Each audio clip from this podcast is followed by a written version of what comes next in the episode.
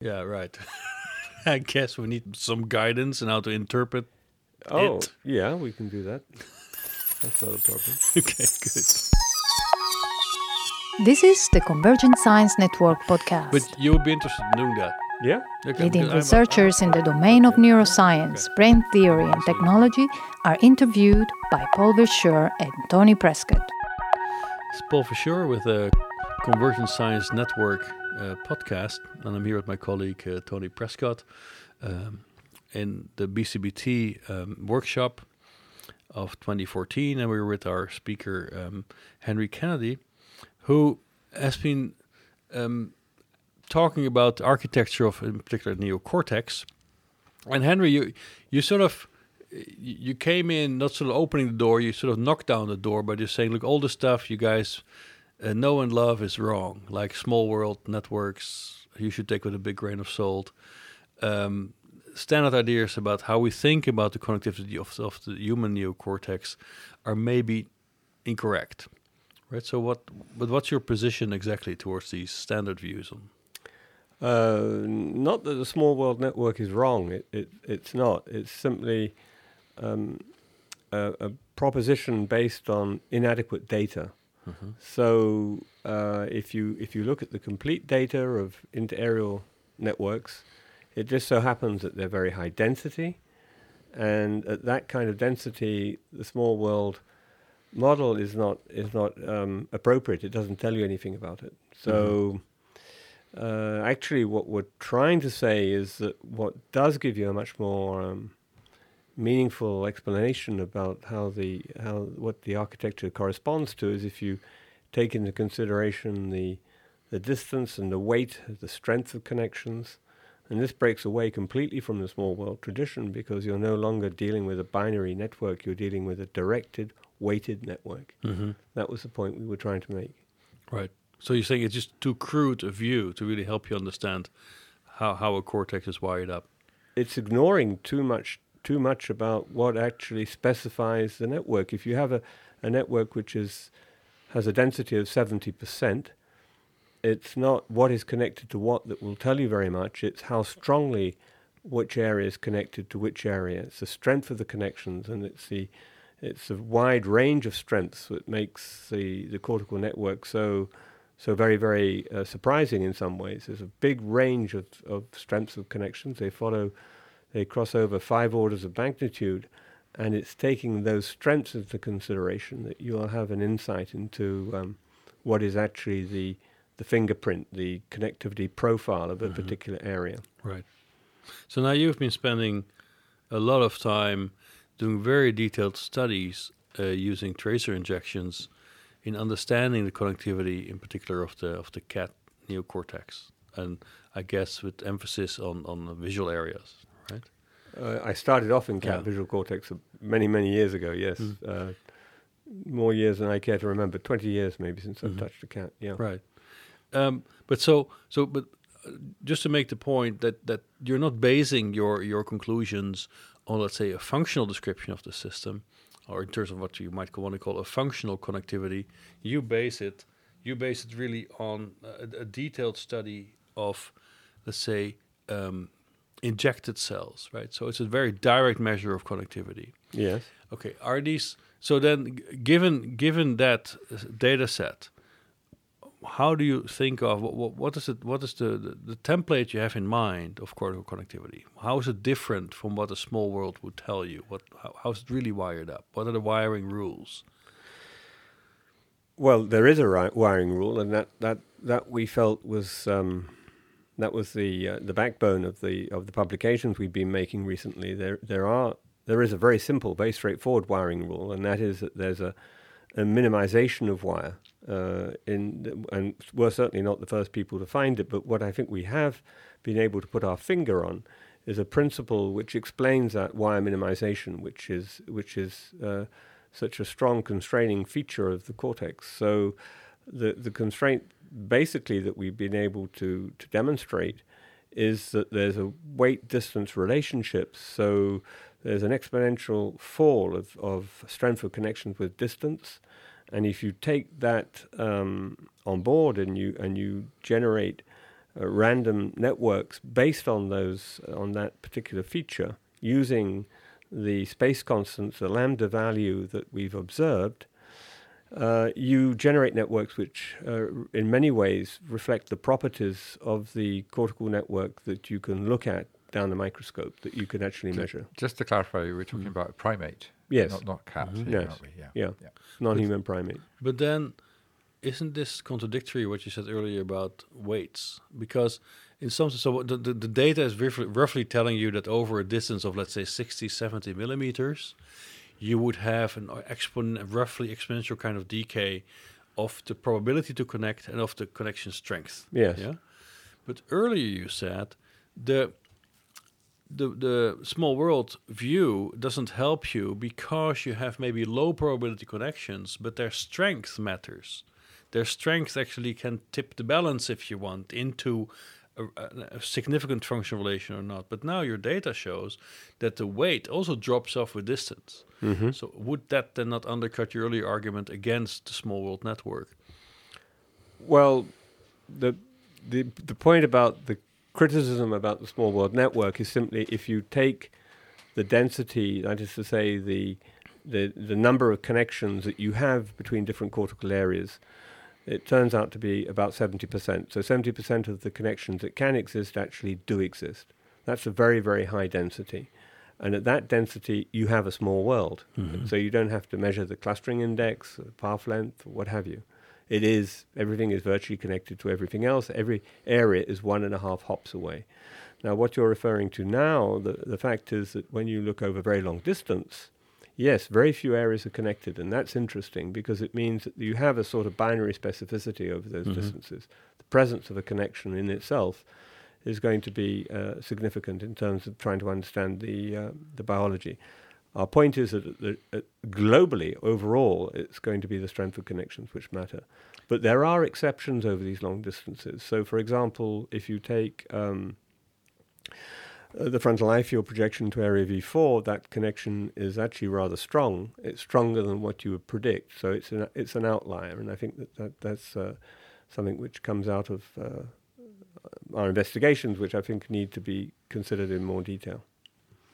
You're, you're really doing the analysis two spatial scales here. So you're talking about con- connectivity between cortical areas Yes. of what, which, how many are we talking there? Sort of Well, we're working with an atlas of 91 areas in the in the macaque monkey. right, and so and then at another spatial scale, you're talking about connectivity within an area, which you're saying is 80 to 90 percent of the connections are within cortical areas. Yes. Yeah, but and then spilling out into surrounding areas with the remaining 10 to 20 percent of Right. connections. Yeah. Yeah. So, um, but I think when you're analyzing the data, are you analyzing it in different ways when you're doing these two analyses, or is We haven't uh, the the connectivity within the cortical area. This is a local connectivity, Right. if you will. Um, so if you take a point in a cortical area, uh, eighty percent of the projections to that point come from within two millimeters. Actually, right? that's the local connectivity, and we're not doing, we're not looking at that in any great detail. Uh, actually, it should be looked at because there's been very little work on that. So you have the canonical model, which is developed by Kevin Martin and Rodney Douglas. That was for area V1 of the cat. It's never been done for other cortical areas. We don't know what that looks Right. like. We're not we're not doing that. We So when you say most of the connections are, are within an area, they're actually within a very small part of that Of it, area. yeah, absolutely, yeah. hmm Well, I, I think the, the range you were talking about in the data you presented today was, uh, in, like I said earlier, up to 80 millimeters or something, right? Not not beyond that.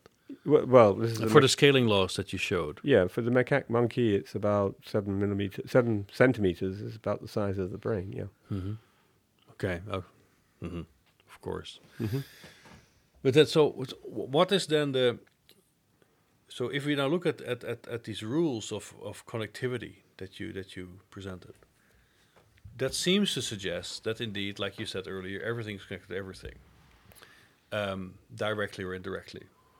So that would seem a little bit unspecific to talk about, let's say, an architecture that actually has a certain function. And also, when you look at the physiological properties of it, it doesn't necessarily look as a, some sort of uniform structure. It seems much more fractionated in its in its dynamics. So, so how do you match these two? So, is there an, an, an element of fractionation and, and specialization that we just have not seen in this data? Well, I think you were describing it though, weren't you, with the dorsal and ventral stream? There was some fractionation. Well, no, this is what I want to what I want to get to, right? sure. So, so how do we get because uh, just at the face at face value of this Markov kind of data, the scaling laws, you could say, okay, well, this looks pretty uniform wherever I go. It's sort of connected in a similar way, similar kinds of weight distributions, similar kind of length distributions. But how does it give you functional specialization of areas and functionally organized forms of dynamics? That that's the question then. Okay, so the short answer to that is the uh, the binary specificity is very is low, as you pointed out. Uh, everything is not connected to everything, but there is uh, uh, at least within within uh, say 15 centimeters, 15 millimeters of an area, there there is a very very high connectivity. So you you are virtually approaching 80 percent, maybe 90 percent. Uh, so it's going to be the strength of connections which are which are important. So we've looked at the global properties of these networks. So you can you can make a, an efficiency measure, which is a sort of conductance where you're treating the um, the strength of connection as an inverse resistance. And when you do that, you look at the local efficiency and global efficiency, and then you can you can look how the global efficiency, the local efficiency, uh, is affected by thresholding removing the, the weakest connections until you have just the backbone of strong, very strong connections. And then look how your um, efficiency changes with removal of connections and show that the, um, the networks which you've produced using the exponential distance rule actually very, very faithfully mimics the um, efficiency changes that you can observe as you remove connections. So um, the point I want to make is that these uh, these these distance rule, this distance rule, the exponential distance rule, actually gives you a handle on looking at global properties, not just the um, not just the motifs and the and the clique, which I was talking about earlier on. And the clique actually is we're coming back to the core of the previous speaker, so that's uh, it's not without its own significance. But there is um, the strength of connection does give you uh, a very, very strong uh, degree of specificity. But again, it, it requires looking at the strength of connections. And I think one of the reasons why this uh, has been perhaps ignored in the literature is, first of all, um, you can't see this kind of range of strength of connections with diffusion MRI. Uh, you can see it with tract tracing. If you're going to do this with tract tracing, then you've got to count neurons or synapses, and that's a lot of work. So if you want to have that kind of data, then you, you can't just uh, do what a, a lot of us have been doing for many, many years, and myself included, which is saying strong, weak, and medium. Strong, weak, and medium isn't going to tell you about the range of strengths of connections where the specificity is coming in. It requires uh, a, a much much uh, more thorough approach than that. And, and what that shows you is that you have these five orders of magnitude. That means that the, the counts that you're making run into very, very high numbers. And, and that's, that's, that's an important point. But but the other thing that I would like to understand better then is so if I take now these scaling laws that we have for weights and for the probability to connect, right? These are probabilistic. They're probability distributions. So I just take a lattice of, of units and I'm going to wire them up following these two probability distributions of lateral connectivity and the strength of these connections, right? Then you would expect if I start to sort of chip away those guys and, and I remove the, the the weights with the with the with the smallest, the lowest uh, value, the lowest strength, that I would get also the random patterns because the, these two scaling laws or wiring laws themselves don't give me any kind of symmetry breaking, right? So if I do this a million times, I would have a million different kinds of uh, topologies, or not. No, you don't. What you Okay. f- what you find in, when you when you when you rem- when you take the data, the inter-areal connectivity database that we have, which is 29 areas and some hundreds of, of connections, and you remove the weakest connections, you get um, a, a backbone. You find Mhm. the backbone of the, of the cortex, and that gives you uh, there's features and characteristics of that backbone. When you do the same thing to your random networks that you generated using the exponential distance uh, ch- rule that we have, what we're saying that is that is a probability. So you pick uh, more frequently the very strong Mhm. short distance connections, what have you. When you when you when you remove the weak connections and you, you end up eventually with your with your backbone, you find that it has many of the features of the backbone in the data that you've observed. Which features do you recover best? well, uh, I, I mentioned the motifs. Mm-hmm. That's pretty good. The, the Mhm. correspondence between the motifs is actually excellent. Mm-hmm. So you have 16 different motifs of say free uh, of free Mhm. nodes.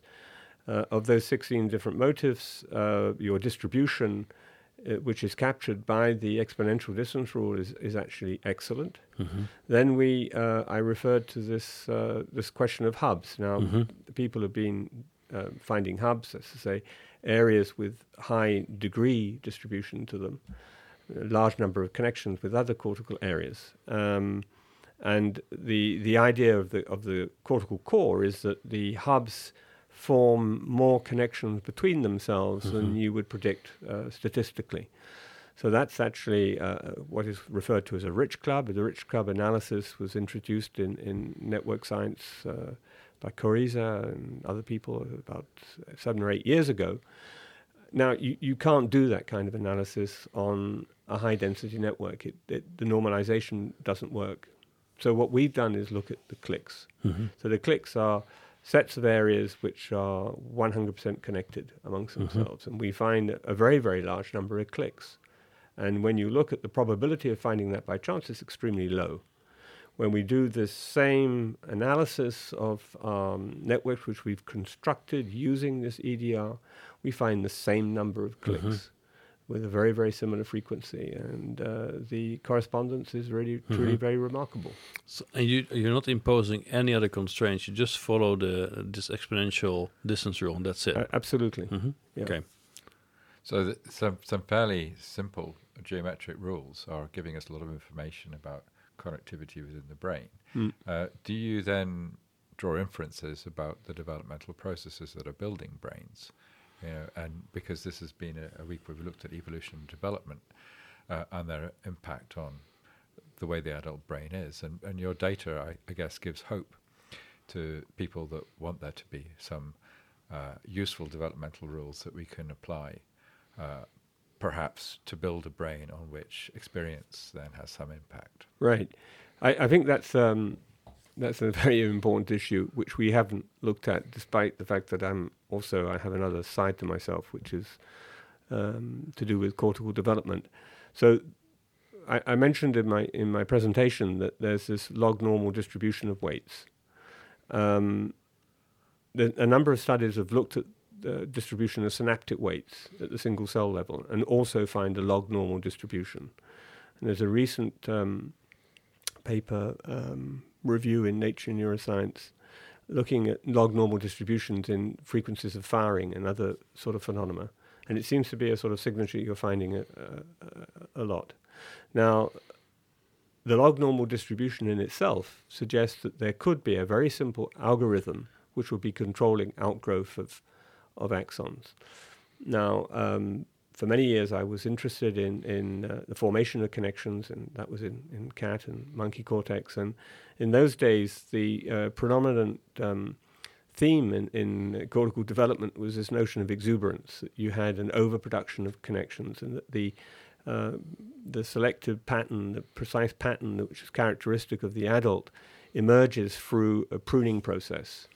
Um, and that this pruning process is actually necessary because there's not enough information in the genome to set up the correct connectivity. Uh, we, we, we, we challenged that, and every time we challenged it, it turned out not to be the case. So what did you find?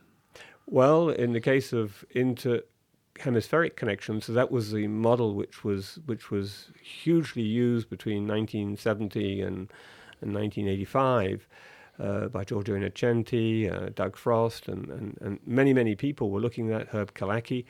Um, there you could f- you could observe a, a widespread connectivity in the in the very young animal, which would decrease as the animal would mature. So we challenged that by looking at the um, connectivity of the prenatal monkey, uh, in the visual system. And the uh, the characteristic of the monkey is that the area of V1 is acallosal in the adult. So then you can really ask the question: Is is it acallosal during development? Because it shouldn't be if if this exuberancy rule is going to be general, and it's not.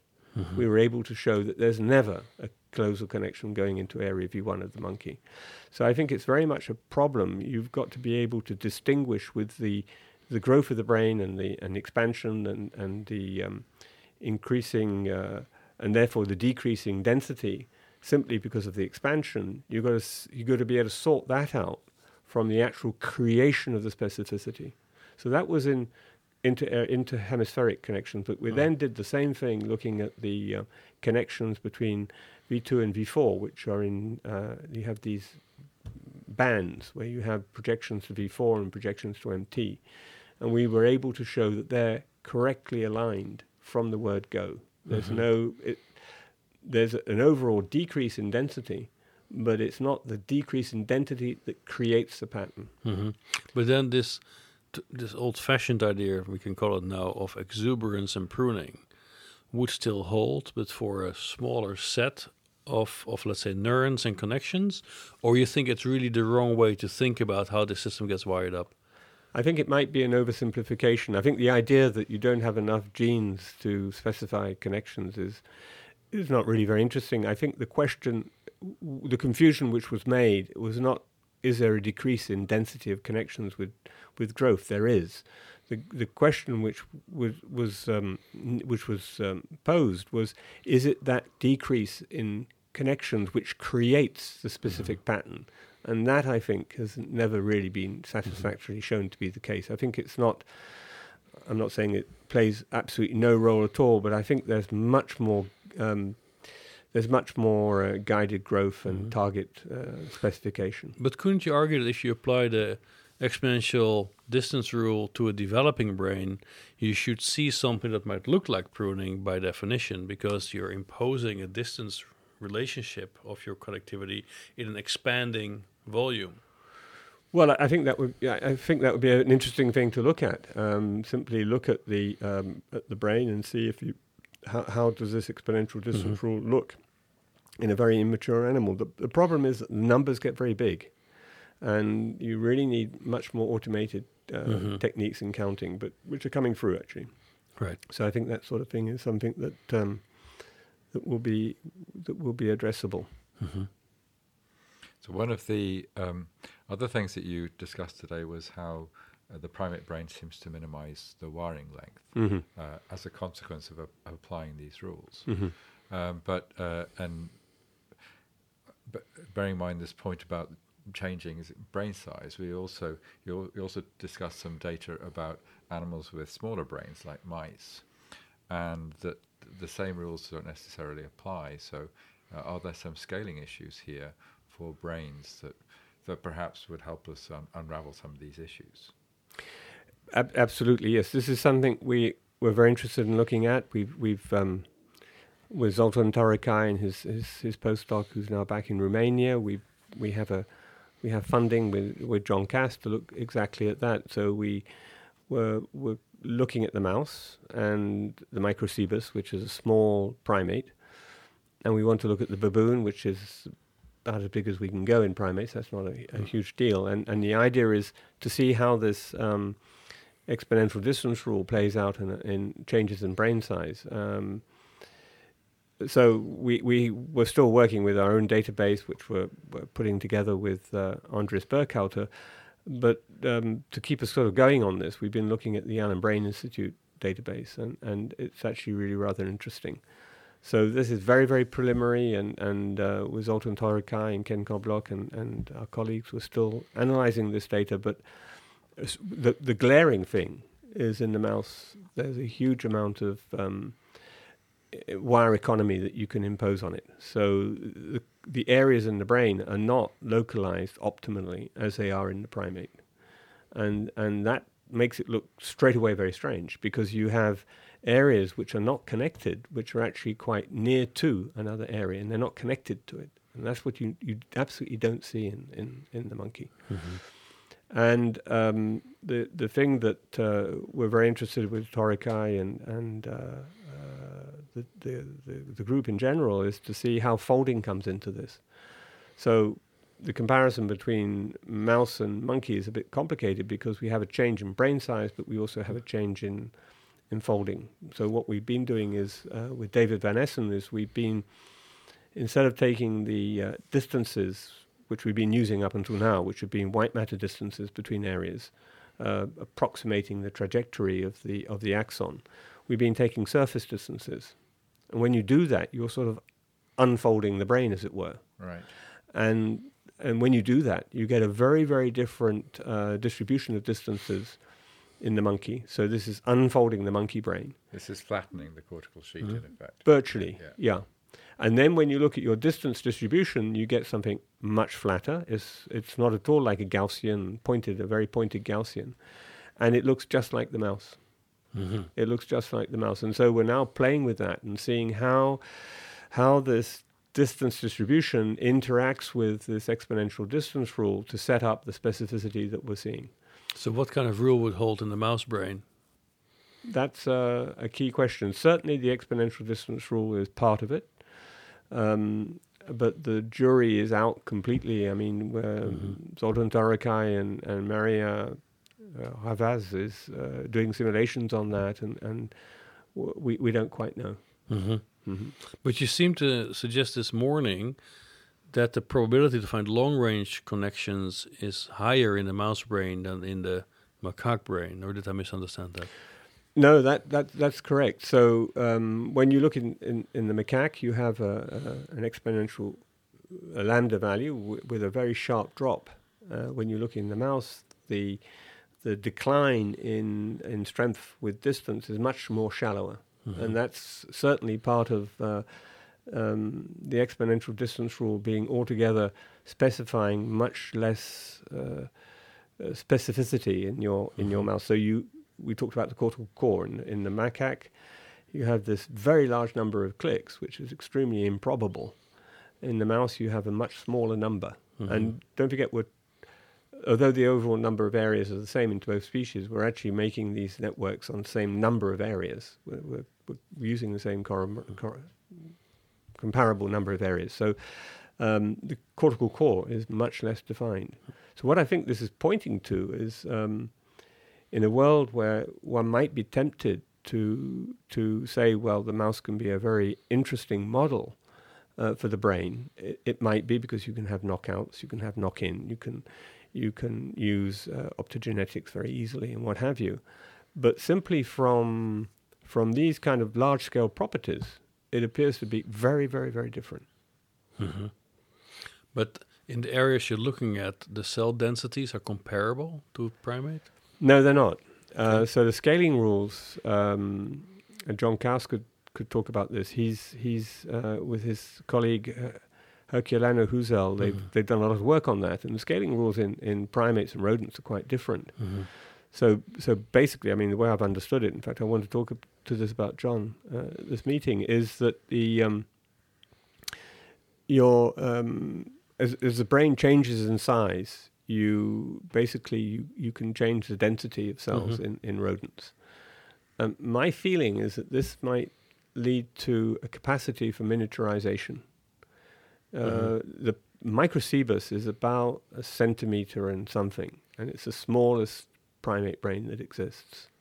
And as the lady this morning was pointing out, there's a huge radiation in primates. There's a huge adaptation. The mouse, uh, the uh, rodent brain, can go down to tiny little things. I mean, they, they, they have moles and and uh, voles and what have you that have. Uh, No, but this means, Henry, that possibly the scaling law still holds, but it is modulated by cell density. It Right. scales with, in, in turn with cell density, right? So the cells are packed more tightly, and that gives you an exponential decay.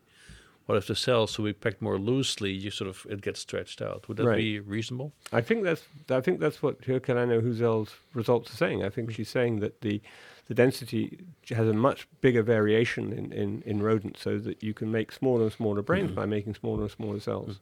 But the other thing about the mouse example that that might be problematic is that for the primate brain, you were saying, look, the, the, the, these laws we have on connectivity tells you something about the optimal wiring of a brain because you see that regions that are connected are placed together and so on, right? And you make this distinction, or the example of the ventral dorsal visual stream. However, now for the for the mouse case, you say that you find regions there that are adjacent but not connected. Not adjacent, but nearby. Yes. No, but okay, still, mm-hmm. right? So they're they're nearby but not connected. So that seems to be a violation of Absolutely. the principle that you identify. So that means a mouse brain in its development is really setting up fixed borders. Where say, no, we're not going to wire these guys up. Yes. While you apparently are not doing that in the primate brain. Is that correct? Exactly. Yes. That, that that's what I, I found so very very surprising. I didn't expect that at all. Yeah, and if you if you optimize your your mouse brain, uh, so you place the areas optimally, so that you don't have these absent connections, as it were, and then you look at your lambda value, it looks much more like a monkey. So you can you can convert it into a monkey. Now, wh- how we got to that state, I don't know, but I'm I'm wondering if if there is if the ancestral primate was actually um, I, I think probably quite large, and so today's rodents might have gone under undergone a miniaturization. And is that the cost that you're paying for miniaturization, or is it another kind of adaptation that we're not uh, we're not, we're not putting our finger on? So about optimality, what, what I would like to understand is how you define that. Because if you talk about optimally wiring a brain, what does that really mean? Does it mean like that you have a constant number of wires crossing certain distances, independent of where you are on this cortical sheet? Does it mean that you want to optimally transfer signals between areas, that you want to use as a minimum number of intermediate steps to get from A to B? What, what's optimality here? Well, I've been using the term maybe rather loosely. What we're talking about is optimal placement. Can you replace the areas in a monkey brain in such a way that you would be using less wire given the strength values that we observe? Mm-hmm. And the answer to that is no, you can't. Mm-hmm. Uh, there's no way you can do that. These are simulations that take days and days and days to do, but there's there's no way of doing that either to the binary. Or maybe there's one or two areas that you can flip positions, but the weighted absolutely not. In the mouse, you can get 15% reduction in wire both for the binary and for the and for the weighted network. Mm-hmm. So we're talking about optimal placements. The the second part of the, the your question touched on this thing that I was talking about that if you if you take this uh, exponential distance rule to heart, and you, you look at um, the visual cortex, for example, and you look at the central visual one and, and peripheral area visual one, you'll notice that they're in very different neighborhoods in terms of the areas which are surrounding them. That would suggest that the central area V1 should be more strongly connected with a very different population of areas than the peripheral V1, and the same for V2. And we've looked at that, and the answer is that yes, the connectivity is very different. So central V1 is, is in front of the um, temporal areas. So you find that central V1 and central V2 look like ventral stream areas.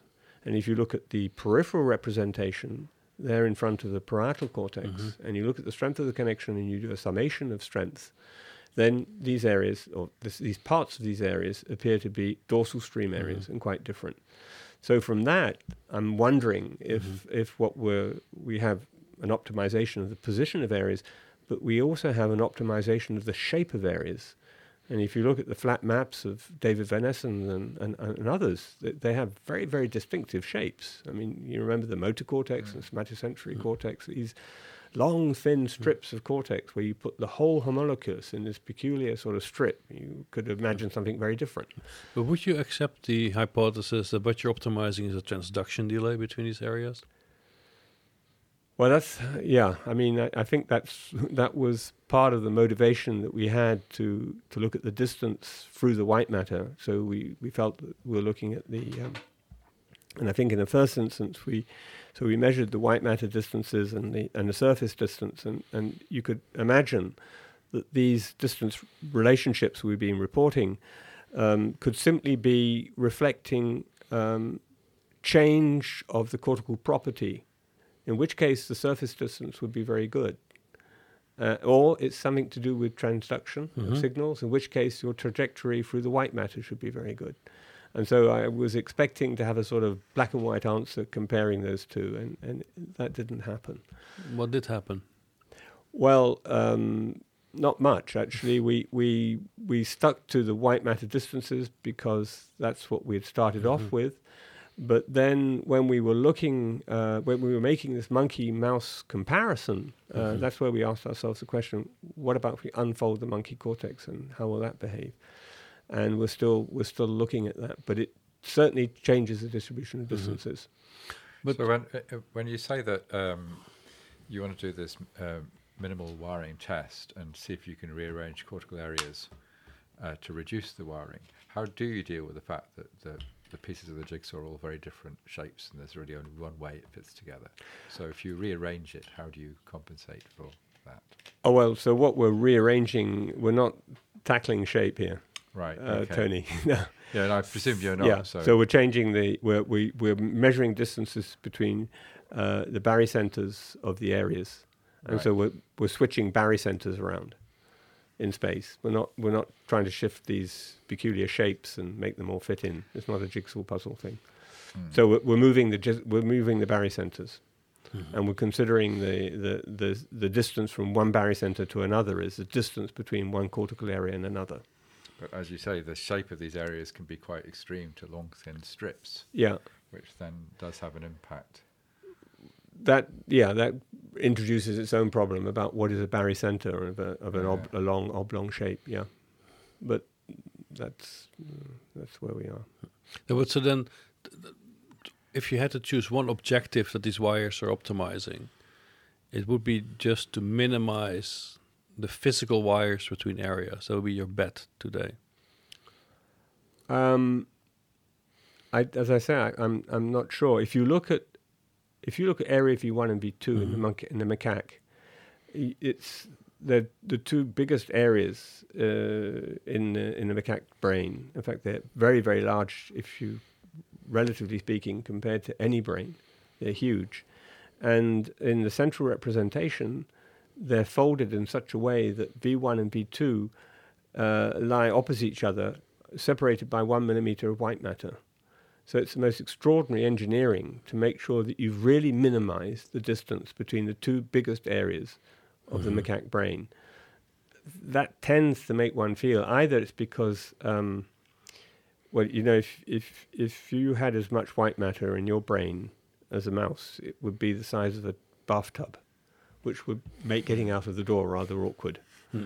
So we know that there's a reduction in white matter, there's a reduction in total connectivity as brains get bigger. Um, so it, it, it could be that that piece of engineering Mhm. is dealing with that problem. Alternatively, it's dealing with the transduction problem, Mhm. and it, you, you really need that kind of very, very short distance for, for V1 and V2 to do its job. And Right. so, in fact, that could maybe explain some of these scaling distances. Is that uh, the amount of wire you have in the brain really becomes um, uh, under pressure as Oh, you get bigger absolutely, brains, yeah. and so Hmm. you really have to optimize for wire length in a way that in a small brain Mhm. is not so important. Absolutely, yes. But now another element of this is that we could argue, well, these you measure this in adult in adult sub uh, monkeys, hmm right?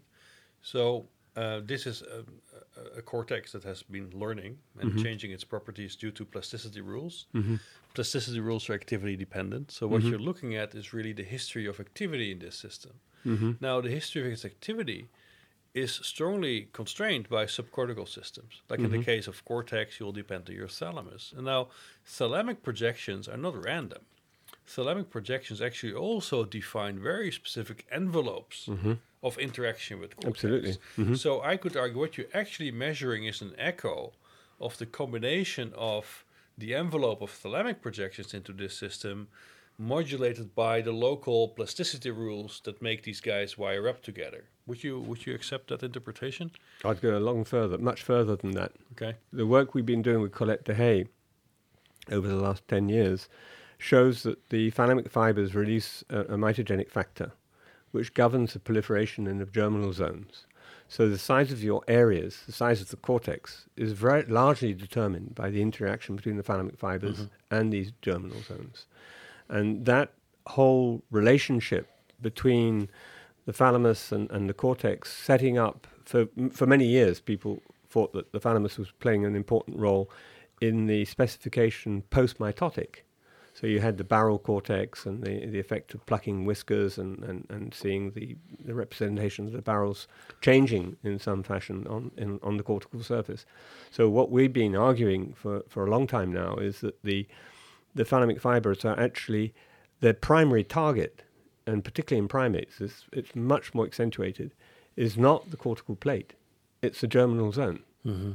And, and um, so the, the thalamic fibers get into the cortex in the primate very, very early, before there is any cortical plate. In fact, before there is any release of mitotic neurons into the cortex. And what they're doing is actually, I think, um, hugely to do with shaping the, uh, Mhm. the uh, proliferation and Right. possibly But- the but specification. would it also mean that if we look at these two types of thalamic projections, like parvo-magnocellular, right, where the, the parvocellular is seems to be not very plastic and the magnocellular is, shouldn't there then be a correlation between parvocellular projections and your scaling law?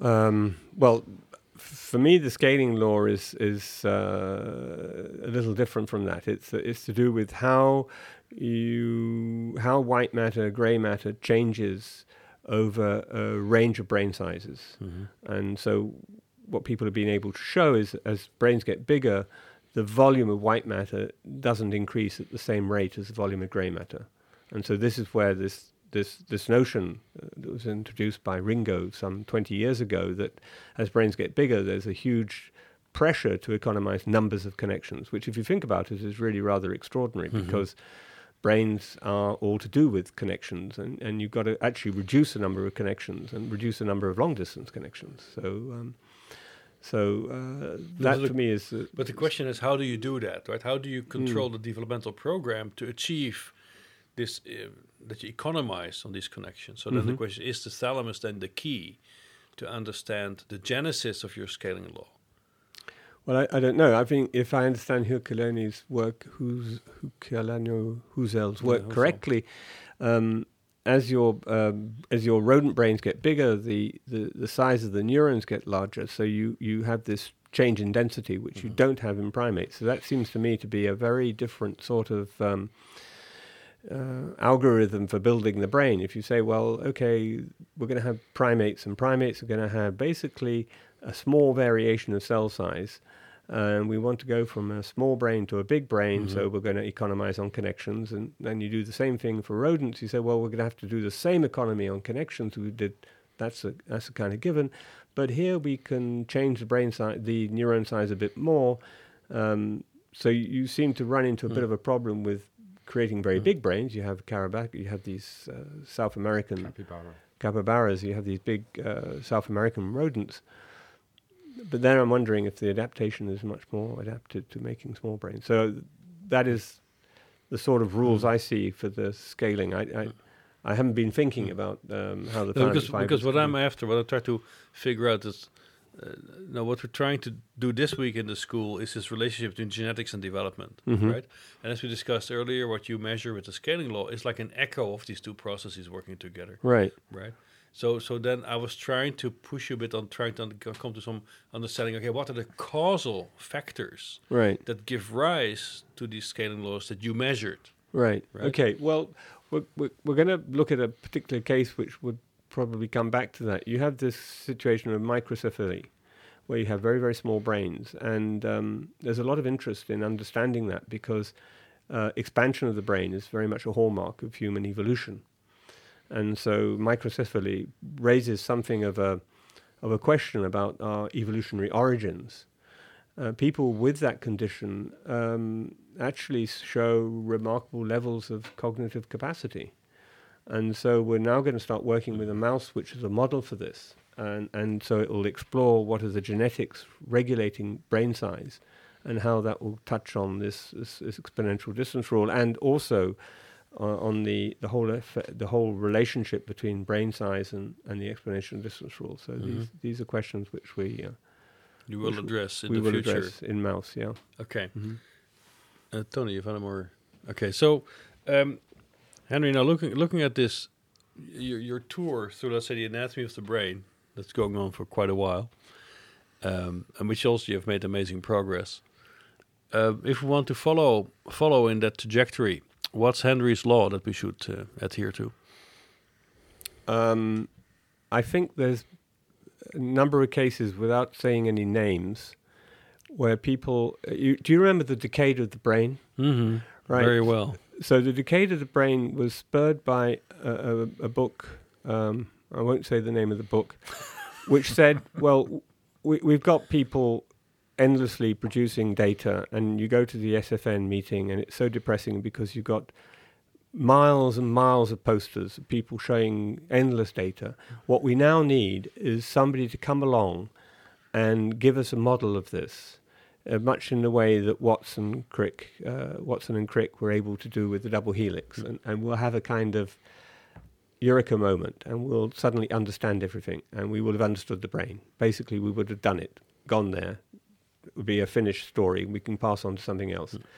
I find this absolutely ludicrous because um, it's based on an idea, and there's a there's a at present a European project to understand the brain, and it has this idea built into it that we've got a lot of data and we can go back and accumulate over 150 years of, of journal comparative neurology and, and skim through and, and, and take out all this data and pile it up together and it will add up to some total explanation.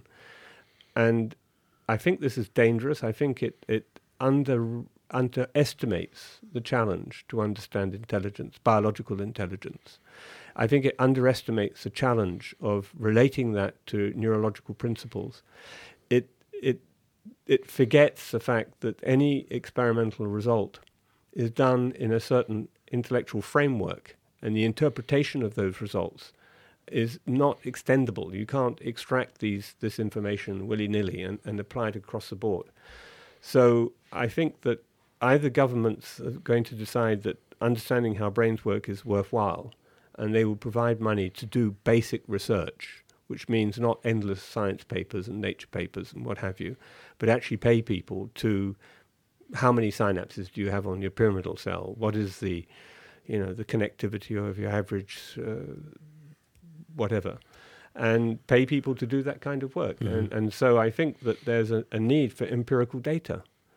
Uh, I think that the power of simulation is fantastic and, and has to go along hand in hand. But if you don't actually have the investigations, if everything's got to be a breakthrough now and then, you know, immediately, if you're only going to have high profile kind of projects, then you're going to find that you're actually playing around with inadequate data. And I think that this small world thing, it's not that there isn't a small world complex network, there is.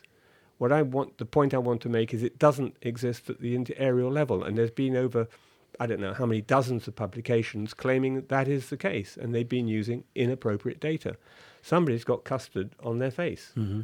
And I think that the um, the willingness to challenge the big questions, I think there needs to be much more interaction between people doing um, the experimental work and the people doing the simulation. And I think these have got to be hand in hand.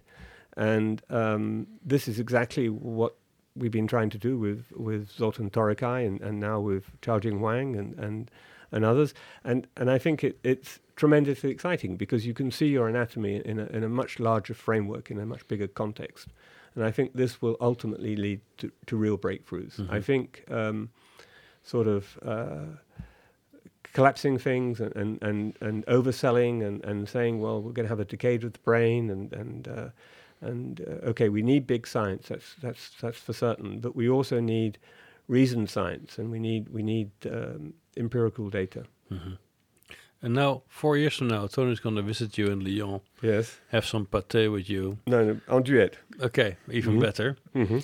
But he's also going to confront you with the prediction you're going to make today. So what's what's the one specific prediction you would share with us today that Tony's going to check out four years from now? Mm.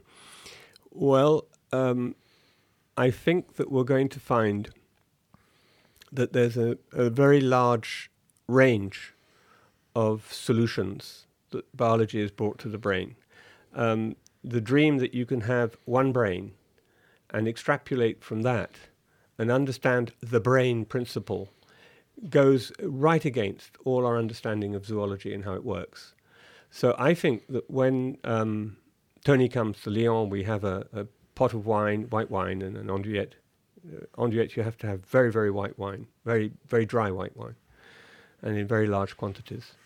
Is that we'll um, we will know something about um, different sizes of brains and, and how folding in, in interacts with these things. And I think that the idea that you can use the mouse brain as a model brain uh, for all brains will be seen to be completely fallacious. I, I, hope between now and then somebody else would have done the local circuitry because this is where the machine really is. This is where the machine lies across different brain regions. Uh, at the moment, we have no idea about the local circuitry of area 46. Mm.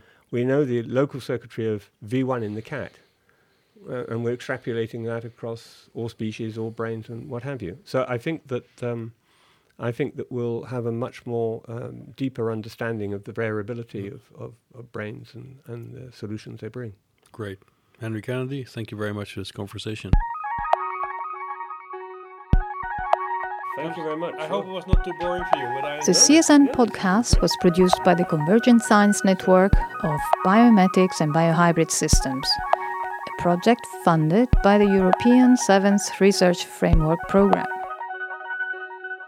For more interviews, recorded lectures, or upcoming conferences in the field of biomimetics and biohybrid systems, go to csnnetwork.eu. And thank you for listening.